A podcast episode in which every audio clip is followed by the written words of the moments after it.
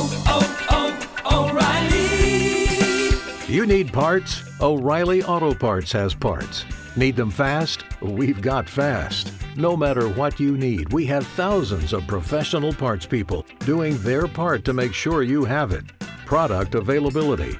Just one part that makes O'Reilly stand apart. The professional parts people. Oh, oh,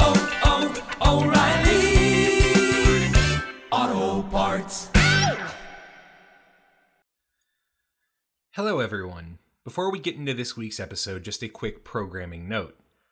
As you've probably noticed, we've begun inserting ads into the show's back catalog. The goal of this is to help cover show related costs, both in terms of equipment and hosting, and also access to academic texts. The hope is that these ads, in conjunction with our donors on Patreon, mean a minimally intrusive experience for you all. In other words, we're doing a bit of Patreon boosting and a bit of ads, rather than the whole bunch of either, so that, ideally, the experience is better for listeners. I do want to note that starting with last week's episode, podcast episodes are also being uploaded to Patreon ad free, so if you want to listen without ads, that's one way to do it. So, thanks to all of you for your understanding, and thank you again to our wonderful patrons. And now, on with the show.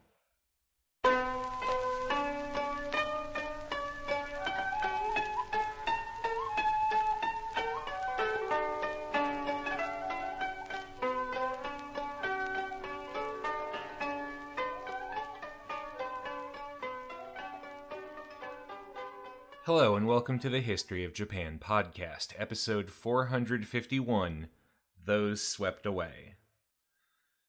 Today, I want to tell a story about one of my favorite periods of Japanese history, the Bakumatsu era and the Meiji Restoration, that fascinating few decades of transformation from feudalism and reckoning with ideas of empire and modernity but I want to do it by telling a story about a person who usually does not get more than a footnote in tales of this time. In large part, that's because of their rather unusual social status. Where most of the major actors of the Bakumatsu era were samurai, particularly from the Kashi, the lowest ranks of the samurai class, who were often deeply dissatisfied with the limits set on their ability to climb above those with better birthright but less talent, this person was a peasant Admittedly, they were a gono, a wealthy peasant with the money and time to spend on things like education and leisure, but a peasant nonetheless. Where many of the major actors of this time were young, this person was in their 50s. And, while many of the famous people of the Bakumatsu era were men, this person was a woman. Indeed, she is one of only six women honored with a posthumous rank in Japan's imperial court hierarchy during the Meiji period, compared with literally thousands of men. Who is she? Well, here's where we get to our first bit of complication. Today, she is usually referred to by the name Matsuo Taseko. If you look up any book about her or go looking for historic sites associated with her, that's how she'll be named. But that name is kind of an anachronism. It wasn't until the Meiji period that the Japanese government required women to use their husbands' surnames if married, and she herself did not until that law was passed, preferring to use her birth name of Takemura. Similarly, it was not until the Meiji period that it became standard to affix the syllable ko to women's names, Etsuko, Akiko, or Natsuko, for example. The syllable literally means something like child, which has led to a lot of feminist pushback against it, I don't have any data to back this up, but anecdotally, it seems like today those ko names are becoming less and less popular. But at any rate, before the Meiji era, Matsuo Taseko was often just called Tase, literally meaning something like abundant energy, which, as we'll see, certainly fits. Anyway, I'm going to use Matsuo Taseko simply because, again, that's what you're most likely to find her listed as today if you go do more research on your own but it is worth noting that arguably it is historically more accurate to call her Takemura Tase instead. Matsuo Taseko was born in the Ina Valley of southern Shinano Province, what's now Nagano Prefecture, on the 25th day of the fifth lunar month of 1811. Her birth family, the Takemuras, were the headmen of a small village called Yamamoto, about 10 kilometers, a bit over 6 miles, southwest of the nearest big city, the castle town of Iida. They belonged to the peasant class, but were among the lucky few called gono, peasant families who had managed to accrue wealth and influence through owning land, having side businesses, or working as village headmen on behalf of the ostensible samurai rulers of their region. For example, Matsuo Taseko's birth family were headmen, responsible for managing a rather odd situation for Yamamoto village. Two thirds of the village families were part of the fief of the Kondo family of Hatamoto, bannermen and direct retainers of the Tokugawa shoguns. The other third of the families paid their taxes to a junior branch of the Tokugawa family, the Matsudaira family of Takasu domain. This complicated administrative system made headmen like Taseko's father, Takemura Tsunemitsu, all the more valuable. They were the ones who ensured that taxes were paid to the correct people at the right times, and who tried to at least maintain the appearance that the locals were following central government edicts demanding austerity and abstention from frivolity for all peasants. This despite the fact that there was a good amount of frivolity to be found. Taseko's father was actually from the neighboring city of Iida, a part of the Iida domain. The Takemura family had been without a son to serve as heir, so they'd adopted Tsunemitsu and married him to their daughter Sachi, a fairly common practice at the time. Iida, despite being a fairly minor city, had a good amount of bustle to it. In the 1830s, for example, local merchants covered the cost to bring the famous Edo kabuki actor Ichikawa Danjuro VII for a 10 day stand. He apparently played to a packed house every single night. They had the money to do this because the Ina Valley was fairly prosperous, home to solid farmland made better by the advent of improved farming techniques during the Edo period, and home to a booming silk industry, as well as a flowing river, the Tenryu River, and Packhorse Road, connecting the region north south and linking the major city of Iida to two of the country's major highways the Tokaido along the Pacific coast, and the Nakasendo through the mountainous interior. All told, this was a pretty prosperous place to be a peasant, and Matsuo Taseko's family were particularly prosperous for peasants. So, what about Taseko's own young life? Well, here's the thing. In a certain sense, it's well documented. Her later accomplishments would ensure there were no shortage of hagiographers looking to write about this exceptional woman who earned recognition from the imperial court. But that also meant that many of these writers were willing to play a bit fast and loose with the documentation or connection to any form of reality if it meant a good story, especially a story that fit conventions about what a good young girl was supposed to look like. For example, there's all kinds of stories about Taseko being caught as a kid skimping on her chores and reading something from her dad's substantial library instead, but those stories are kind of stock for any kid with an interest in literature and poetry, so it's hard to believe they're actually true, or at least actually documented, instead of just being what an audience would expect to read about someone who is known to be that kind of person. And I should note, this is how our story starts with poetry. The fact that the Takemuras were a family of headmen required they know how to read and write, since how else could they communicate with their social superiors, a key requirement of doing the job of village headmen. Given the complexities involved in managing a wealthy peasant household, both sexes were expected to learn how to read and write, and indeed, both of Taseko's parents picked up the skill.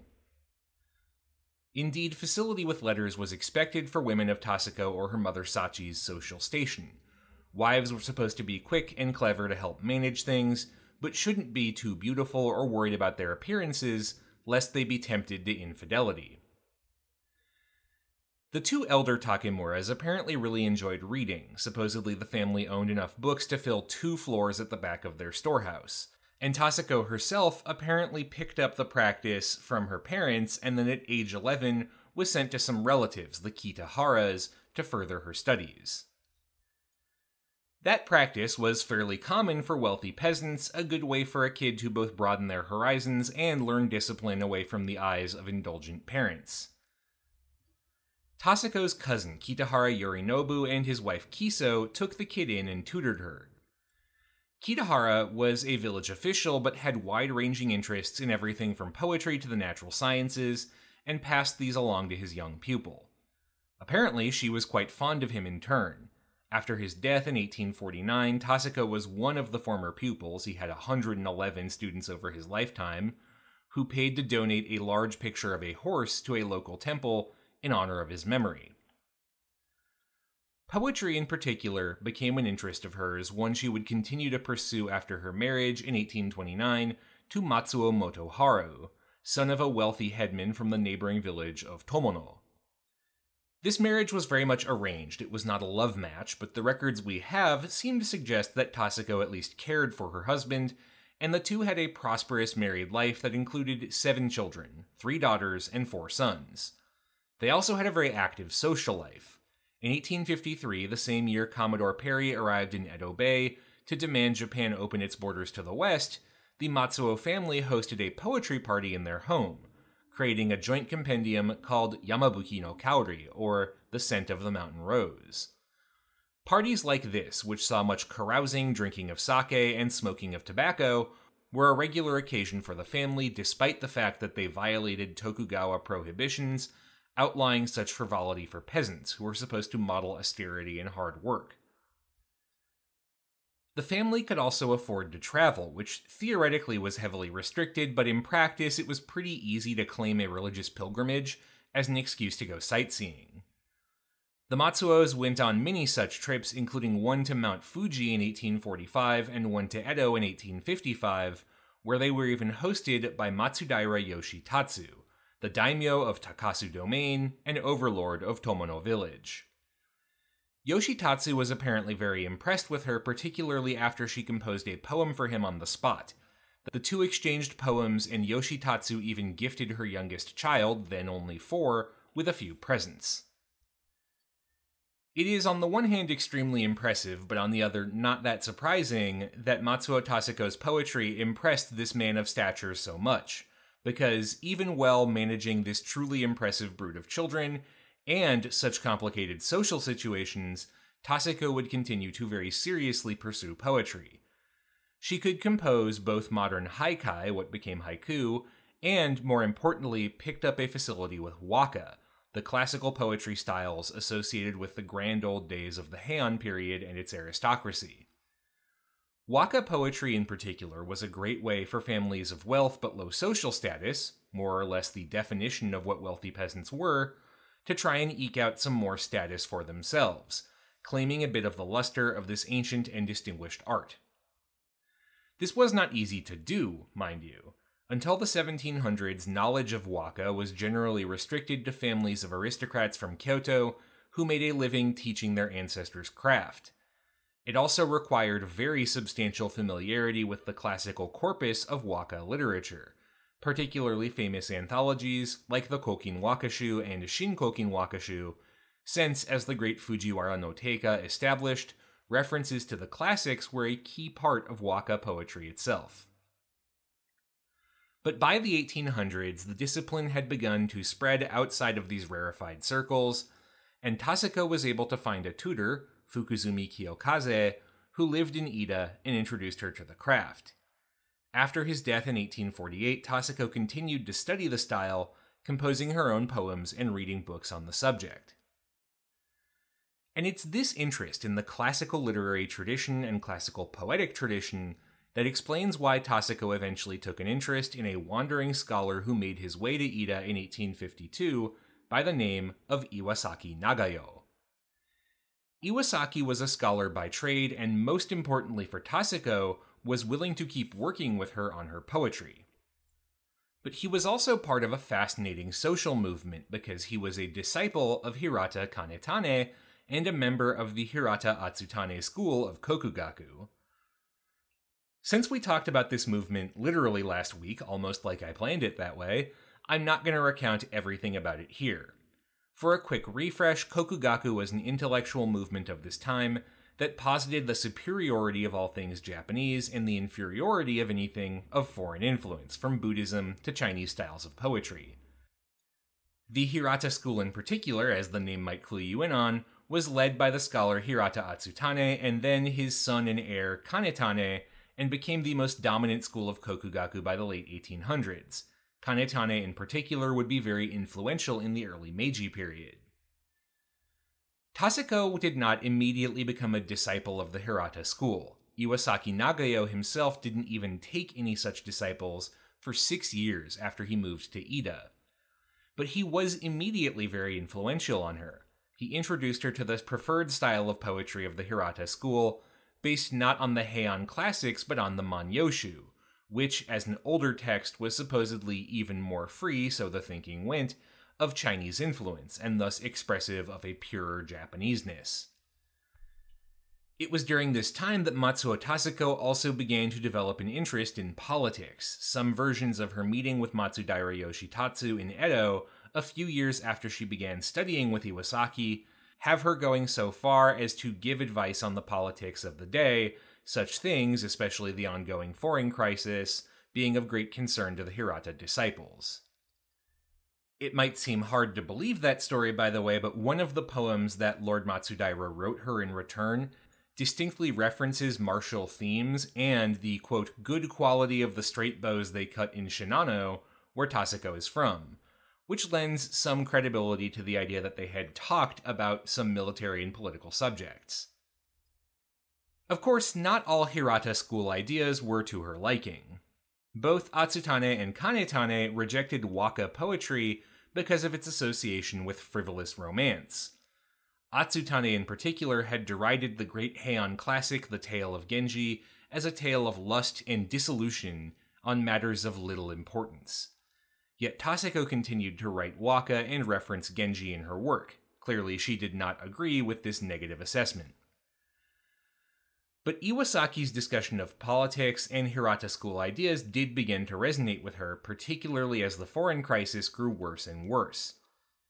In 1858, news came of a humiliating new round of unequal treaties forcing even more Japanese ports to open to foreigners, and of the subsequent crackdowns by the regent Ii Naosuke on any dissent against the decision to sign these treaties. Ii was in turn assassinated in 1860 by members of the growing imperial loyalist movement, who opposed any profaning of the sacred land of Japan's emperors by foreigners, and who were often very influenced by the Hirata school. Taseko wrote a poem praising the assassins as, quote, inflaming true Japanese spirit for the sake of these myriad islands. For the sake of the country, they forget their families and consider their lives less than nothing.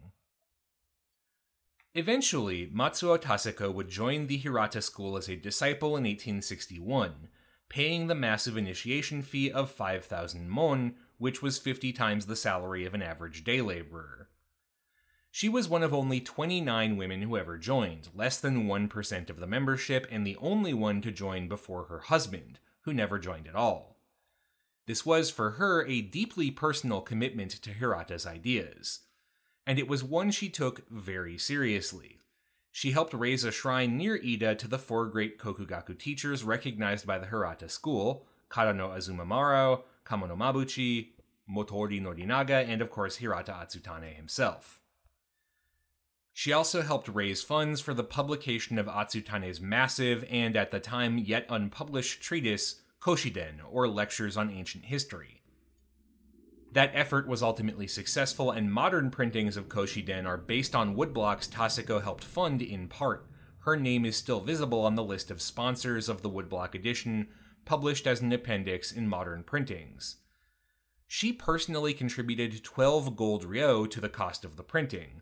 Currency conversions are tricky in these circumstances, but that's a massive amount of money.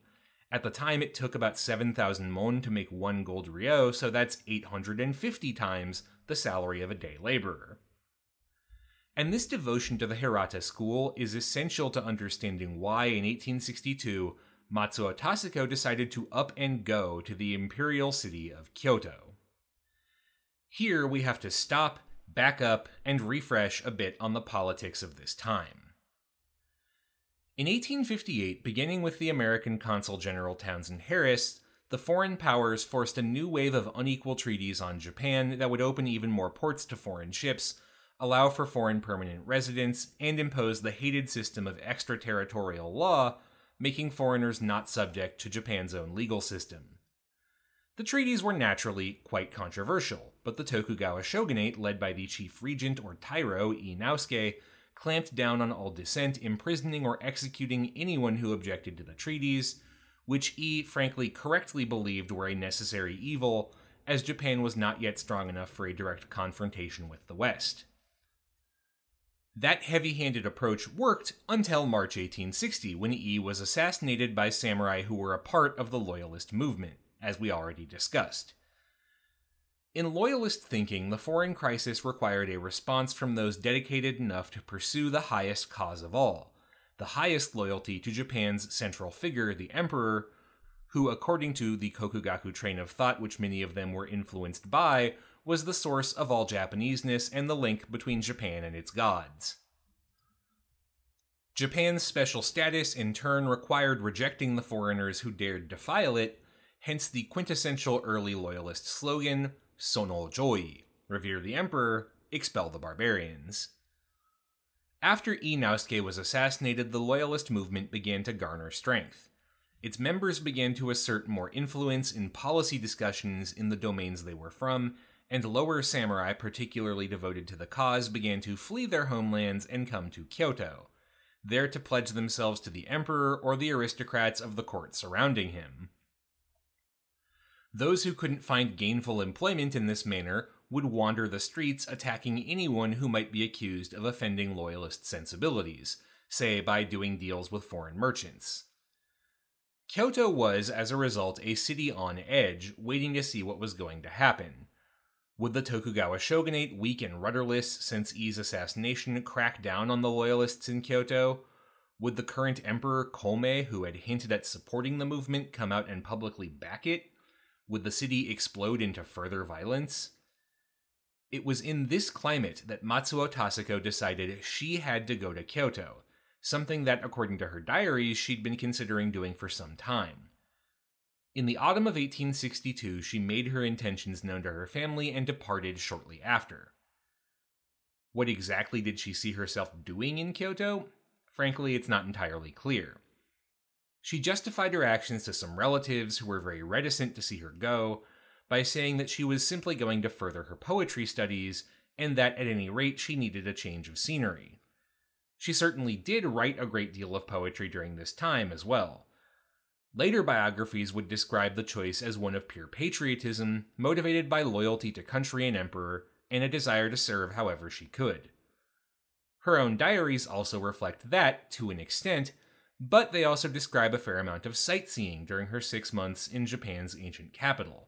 For example, visits along the initial journey to some spots associated with the great waka poet Ono no Komachi, or to the northwestern part of Kyoto to visit the grave of the aristocrat Wake no Kiyomaro, an advisor to the early emperors who had been instrumental in preventing a seizure of power by a monk outside the imperial line. So, the answer to what was she doing in Kyoto is that she was kind of doing all three of these things at once growing her poetry skills, demonstrating her loyalty to the court, and engaging in some sightseeing of places long associated with her studies. Of course, it's the political side of her activities that tend to get the most attention today. Informed by her Hirata school beliefs, Matsuo was incensed by the rumors swirling Kyoto of the mistreatment of the imperial court, that the court's aristocrats couldn't even afford paper on which to write poems, and that the court's own sake was of the lowest quality, or the latest rumor that someone was apparently planning to assassinate Emperor Komei by poisoning his drinks. That last rumor apparently had some serious legs. A separate group of loyalist samurai heard it and cornered the Emperor's personal food taster, who hastily promised to die in the Emperor's service if needed. Matsuo Taseko set herself to seeing what she could do about these conditions. Fortunately, she had two advantages to make use of in that regard. First was her status as an official Hirata disciple, which naturally gave her an in with fellow Kokugaku adherents and especially fellow Hirata school members. The second was her practice as a poet, poetry being a classic social skill that could get you access to some pretty rarefied social circles if you were good at it. Both of these skills were instrumental at getting Taseko into the circles of the Loyalist movement in Kyoto because within days of her arrival they allowed her to meet two important figures. The first was Sera Toshisada, a loyalist from Choshu Domain in western Honshu, one of the domains with the strongest loyalist presence, and a fellow Hirata disciple. The second was Fukuba Bisei, a samurai and loyalist scholar, though not a Hirata follower himself. Indeed, you might remember him from last week. Fukuba was one of the people who, in the early 1870s, got into a public fight with Hirata Kanetane and helped bring the Hirata school down. But for now, common foes united the Loyalist movement, and these two men were impressed by a 51 year old peasant woman whose commitment was such she'd come all this way. They quickly introduced her into Loyalist circles, and within a week and a half, she was meeting members of the Kyoto aristocracy sympathetic to the Loyalist movement, given that said movement sought to restore the emperor to power, and by proximity the court aristocracy, there were quite a few of those. Taseko was deeply fawning in her approach to the nobility and to her fellow loyalists, writing them poems at social events expressing her awe at being in such august company, and occasionally her disappointment in having, to directly quote one of her poems, the weak body of a useless woman, which limited her ability to contribute to the cause. Which is one of the very interesting things about Matsuo Taseko. Hirata Atsutane's teachings were decidedly misogynistic. He clearly stated a belief that men were superior to women, and Matsuo Taseko seems to have accepted this alongside all his other ideas. And yet, she also clearly defied what would be seen as the correct station for a woman by coming alone to Kyoto. Her husband didn't accompany her and by engaging in politics, not to mention the fact that her diaries mention plenty of flouting feminine conventions of modesty and clothing, and flouting of conventions related to abstinence from tobacco and drinking. There is an interesting, and since she never addressed it directly in her own writing, unresolved tension in Taseko's beliefs and her actions. But what exactly did Taseko do in Kyoto to earn her such a storied reputation in the future? Well, to be honest, parts of her activities are a bit unclear. She highlighted three things in particular in her diaries. She was elated that word of her arrival, her dedication to the court, and her poetry apparently had made it back to Emperor Komei, who asked about her at one point. She was also able to see the emperor from afar during a public appearance at a religious ceremony, though the two never interacted. Second, she left leaflets outside the imperial palace. She doesn't state what about, but likely they were condemning traitors within the imperial court, particularly anyone who advocated for the strategy of Kobu Gattai, a political strategy of the time advocating for more unity between the imperial court and the Tokugawa shogunate. While she was in Kyoto, the most common form of that advocacy was support for a political marriage between the shogun Tokugawa Iemochi and Kazunomiya, Emperor Komei's sister. That marriage was very unpopular with loyalists, who it as sullying the imperial family and promoting evil politics, such as supporting the foreign treaties. Finally, Taseko claimed to have, quote, wandered through the royal flower beds in search of traitors, unquote. Her meaning here is a bit obscure, but we have at least a guess what she's talking about. Thanks to her gender and her connections, Taseko was able to make some friends in the women's section of the Imperial Palace, where naturally her male counterparts could not go. That in turn allowed her to get news from the Imperial household and pass it back to both her loyalist allies and Hirata Kanetane, the head of the Hirata school who did come to Kyoto during this time period. So, my guess, at least, is that this is a reference to her connections within the palace, giving her an ability to report back to her allies about what was going on within.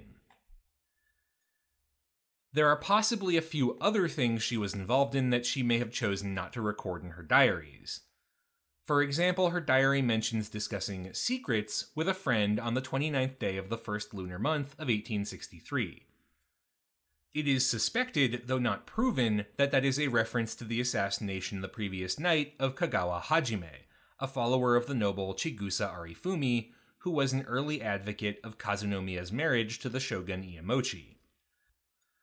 Kagawa's severed head was set up outside the temple where the shogun's chief envoy in Kyoto, the future Tokugawa Yoshinobu, was staying, next to a placard accusing Yoshinobu of false loyalty to the imperial throne.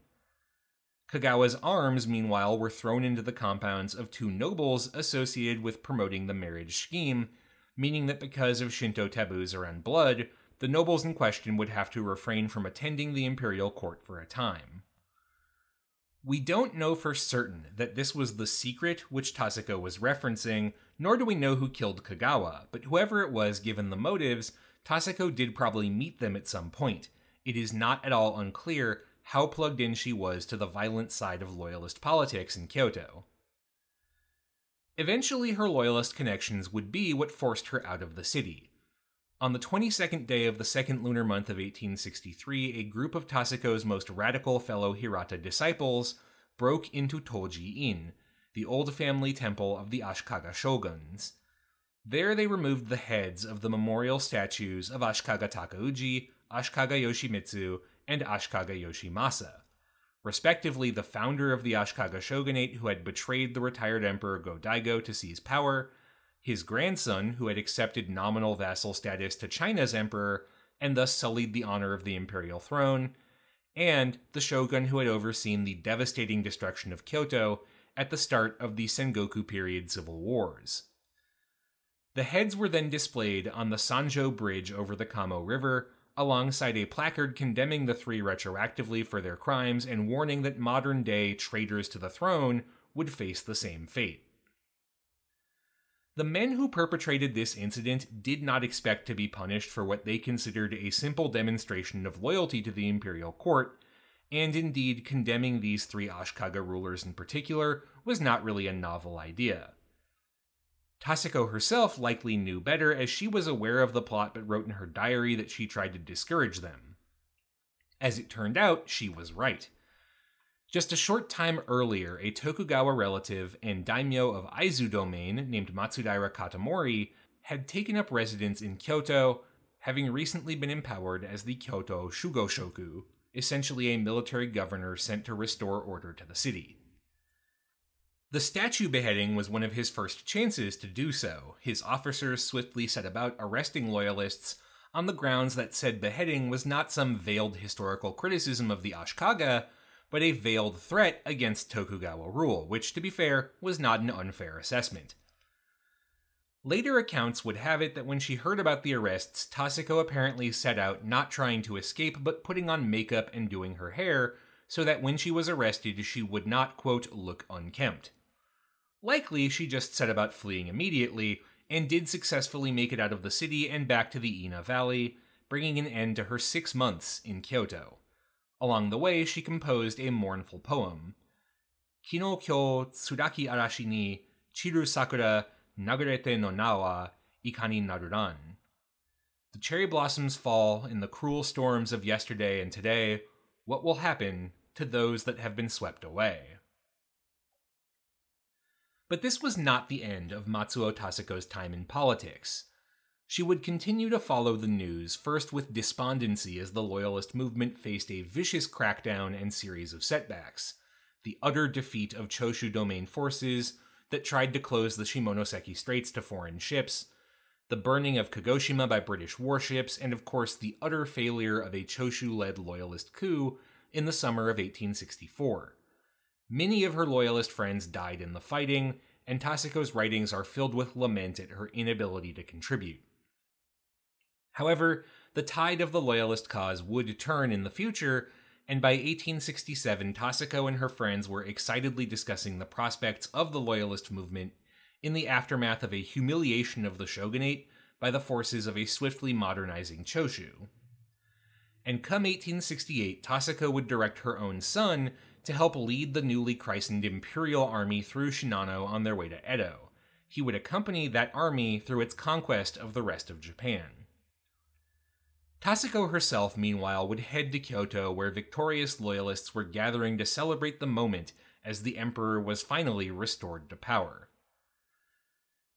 She would eventually make contact with her friends from the old days, at least those who had survived, who in turn brought her to the attention of the leaders of the new imperial state. Probably the most important of those connections was Iwakura Tomomi, the minor Kyoto aristocrat who, for his advocacy for the Kazunomiya Iemochi marriage, had once upon a time been a villain for the loyalist movement. However, in the intervening years, Iwakura had become an advocate for anti Tokugawa domains like Choshu and Satsuma, and eventually the chief liaison between those domains and the emperor's court. From there, Iwakura would rise to become a prominent member of the new government, most famous for his advocacy for and leadership of the Iwakura expedition, which would take much of the Japanese government leadership overseas to learn about the West. Apparently, Matsuo Taseko made something of an impression on him because on the 15th day of the fifth lunar month, Taseko was invited by Tomomi to join his household. Iwakura Tomomi and other senior leaders were to accompany the emperor on his procession to Edo, where the imperial court would set up shop to govern the country.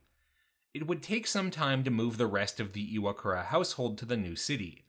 In the interim, Taseko was asked to help look after the rest of the Iwakura family, a task she gladly took on for six months, leading to lasting friendships with the other women of the house. However, at the end of those six months, when the family moved to what was now Tokyo, Taseko rejected an offer of a three year contract to join the family retinue, preferring instead to return home to the Ina Valley. She would occasionally visit the capital, but mostly focus on her family life, helping care for her grandchildren and arrange marriages or livelihoods for her daughters. Her husband would die in 1879. She herself would pass on June 10, 1894. In her later years, Taseko expressed some dissatisfaction with the direction the new government had gone. Imperial Japan, after all, did not become a Hirata style Shinto theocracy which rejected all foreign ideas, and the rapid course of modernization and westernization was not to her liking. But she also found ways to accommodate the situation to her views. For example, when the new Western style constitution was announced in 1889, Taseko wrote a poem praising it as, in fact, representing a return to the imperial reigns of ancient days. Even before her death, Taseko was something of a minor celebrity with a steady stream of visitors coming to the Ina Valley to meet her. After she passed, stories of her fame only grew, with a growing number of biographers using her story, but primarily through the lens of Taseko as a patriot and a model of ideal Meiji period femininity embodying the principles of Ryosai Kenbo, a good wife and wise mother. Incidents from her life were modified as needed to fit this new view. For example, Minnie added a section to her biography where she asked her husband for permission to go to Kyoto because of the loyalty she owed to the emperor, something that didn't actually happen, or where Restoration period figures she never actually met praise her as a model of imperial loyalism and true womanhood. Meanwhile, aspects of her character that didn't fit this narrative, such as her anti Buddhist or anti Confucian views inherited from Hirata Atsutane, or her occasional forays into cheesy love poetry to go with her politics, were ignored. One early 20th century biography even added an entirely fictitious episode where Taseko saves the life of Iwakura Tomomi in 1863 by convincing loyalists planning to kill him not to do so. That absolutely never happened, but you still sometimes see people repeat that story as if it is true. The only exception of this rebranding of Matsuo Taseko into an ideal of Meiji period womanhood is, and I desperately want to find a copy of this, a 1911 version of her story written by Watanabe Mokuzen for the magazine Fujin Sekai or Women's World, which turns her story into, and I swear this is true, a swashbuckling lesbian romance where a geisha falls helplessly in love with Taseko, who is now also an expert sword fighter, having learned the skill from loyalist samurai. Which sounds like a fantastic read to me, but apparently her family were very scandalized by that portrayal. During the 30s and 40s, Taseko's story appeared repeatedly in official government propaganda aimed at mobilizing women to support Japan's wars overseas. Obviously, once those wars ended in disaster, she began to fade a bit from public consciousness, associated as she was with the war years. It was only really starting in the 1960s that interest in her story, now framed in terms of academic ideas like feminism, began to take root once again. But Taseko herself doesn't really fit any of these ideological frames. She was not a Meiji style good wife and wise mother, nor a feminist in the modern sense of the term. And that, I think, is what makes her so interesting. What we can see of her worldview through her writings and her actions seems very familiar in some ways, but very foreign to us in others. As the famous saying goes, The past is a foreign country. They do things differently there. That's all for this week. Thank you very much for listening. This show is a part of the Facing Backward podcast network. You can find out more about this show and our other shows at facingbackward.com or our social media, facebook.com slash facingbackwardpodcasts or at backward history on Twitter. You can support the network at patreon.com slash facingbackward. Special thanks to those who have given at our shout-out tier, Jan Leonard, Stephen Elkins, Martin Oliveira, Clark Canning, Ian Kellett, Matt Haynes, Jackie Frostocker, Monkey Sack, Alayla McCulloch, Karen Murphy, Peter Wales, Robert Prine, William, Arno, Jonas Brandis, Nicholas Kroll, Jerry Spinrad, Jared Stevens, Jeffrey Dwork, Stefan Hrushka, A House is a Perfectly Cromulent Mascot, and of course, the fish I catch are Rhodes Scholars compared to Samuel Alito, Schmuck. You can also find out more about this show in particular at facebook.com slash history of Japan podcast, Special thanks to new donors on the History of Japan Patreon, Aaron and Brody. Thanks again for listening, and I'll see you next week when we start a two part series on part of Japan's modern military, the Japan Maritime Self Defense Forces.